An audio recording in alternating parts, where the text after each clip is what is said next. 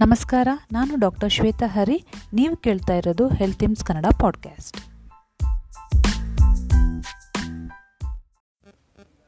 ಇವತ್ತಿನ ಎಪಿಸೋಡ್ನಲ್ಲಿ ನಾನು ತಿಳಿಸ್ಕೊಡ್ತಿರೋ ವಿಷಯ ಏನಂತಂದರೆ, ಬೆಣ್ಣೆಯನ್ನು ಗರ್ಭಿಣಿಯರು ತಿನ್ನಬಹುದಾ ತಿನ್ನೋದಾದರೆ ಎಷ್ಟು ಹೇಗೆ ತಿನ್ನಬೇಕು ಇದರಿಂದ ತಾಯಿಗೆ ಏನು ಪ್ರಯೋಜನ? ಹಾಗೆ ಮುಖ್ಯವಾಗಿ ಹುಟ್ಟುವ ಮಗುವಿಗೆ ಏನೆಲ್ಲ ಪ್ರಯೋಜನ ಸಿಗತ್ತೆ ಅನ್ನೋದನ್ನ ತಿಳ್ಕೊಳ್ಳೋಣ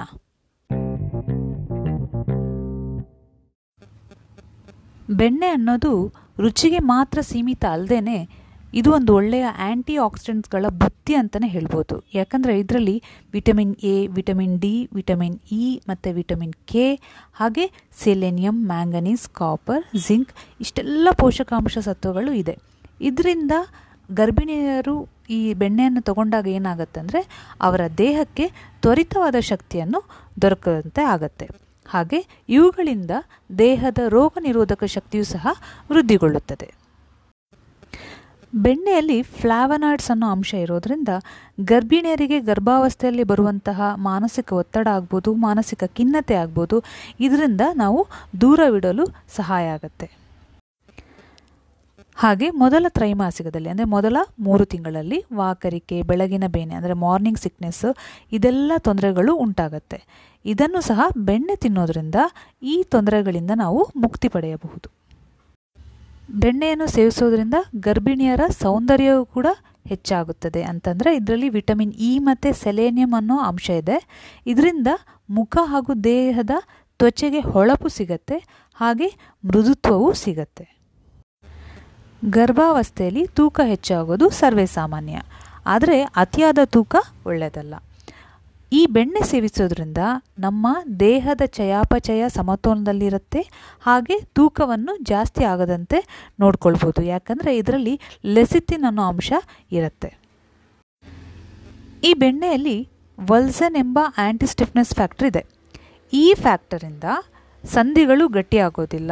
ಅದೇ ಥರ ರಕ್ತನಾಳಗಳು ಗಟ್ಟಿಯಾಗೋದಿಲ್ಲ. ಅಂದರೆ ಅಥಿರೋಸ್ಕ್ಲಿರೋಸಿಸ್ ಅನ್ನೋ ಕಂಡೀಷನ್ನ ದೂರ ಇಡ್ಬೋದು.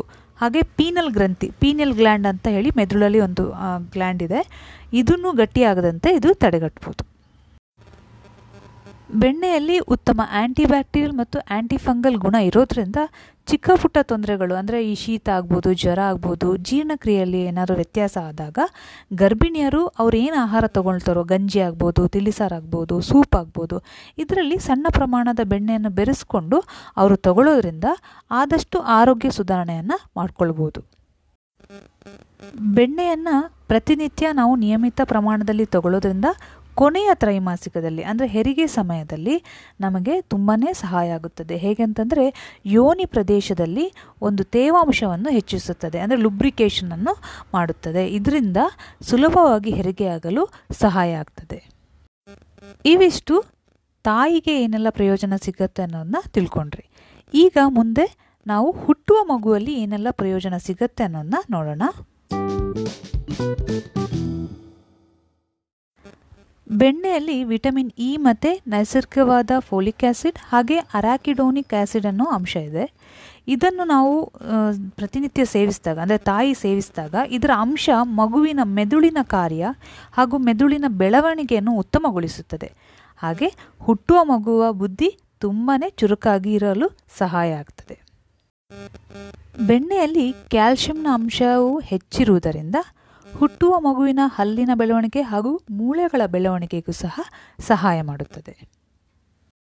ಹಾಗೆ ಬೆಣ್ಣೆಯಲ್ಲಿ ಒಳ್ಳೆಯ ಪ್ರಮಾಣದ ಸ್ಯಾಚುರೇಟೆಡ್ ಫ್ಯಾಟ್ ಇರುವುದರಿಂದ ಮಗುವಿನ ಮಾಂಸಖಂಡಗಳ ಬೆಳವಣಿಗೆಗೂ ಸಹ ಸಹಾಯ ಮಾಡುತ್ತದೆ. ಈಗ ಬೆಣ್ಣೆಯನ್ನು ಹೇಗೆ ತಿನ್ನಬೇಕು ಎಷ್ಟು ತಿನ್ನಬೇಕು ಅನ್ನೋದು ತಿಳಿಯೋದಕ್ಕಿಂತ ಮುಂಚೆ ಒಂದು ವಿಷಯನ ಗಮನದಲ್ಲಿಟ್ಕೊಳ್ಳಿ. ಯಾರಿಗೆಲ್ಲ ಲ್ಯಾಕ್ಟೋಸ್ ಅಲರ್ಜಿ ಇರುತ್ತೋ, ಅಂದರೆ ಹಾಲು, ಹಾಲಿನ ಪದಾರ್ಥಗಳು ದೇಹಕ್ಕೆ ಸರಿ ಹೊಂದೋದಿಲ್ವೋ, ಅವರುಗಳು ಈ ಬೆಣ್ಣೆಯನ್ನು ತಿಂದೇ ಇರೋದೇ ಉತ್ತಮ.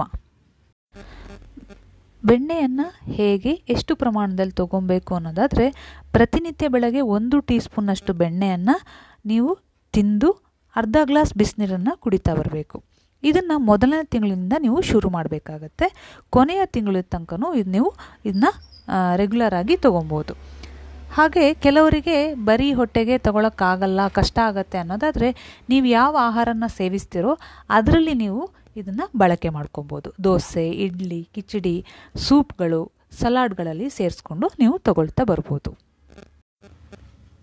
ಆದಷ್ಟು ಮನೆಯಲ್ಲಿ ಮಾಡಿರುವಂತಹ ಬೆಣ್ಣೆಯನ್ನು ಉಪಯೋಗಿಸಿ.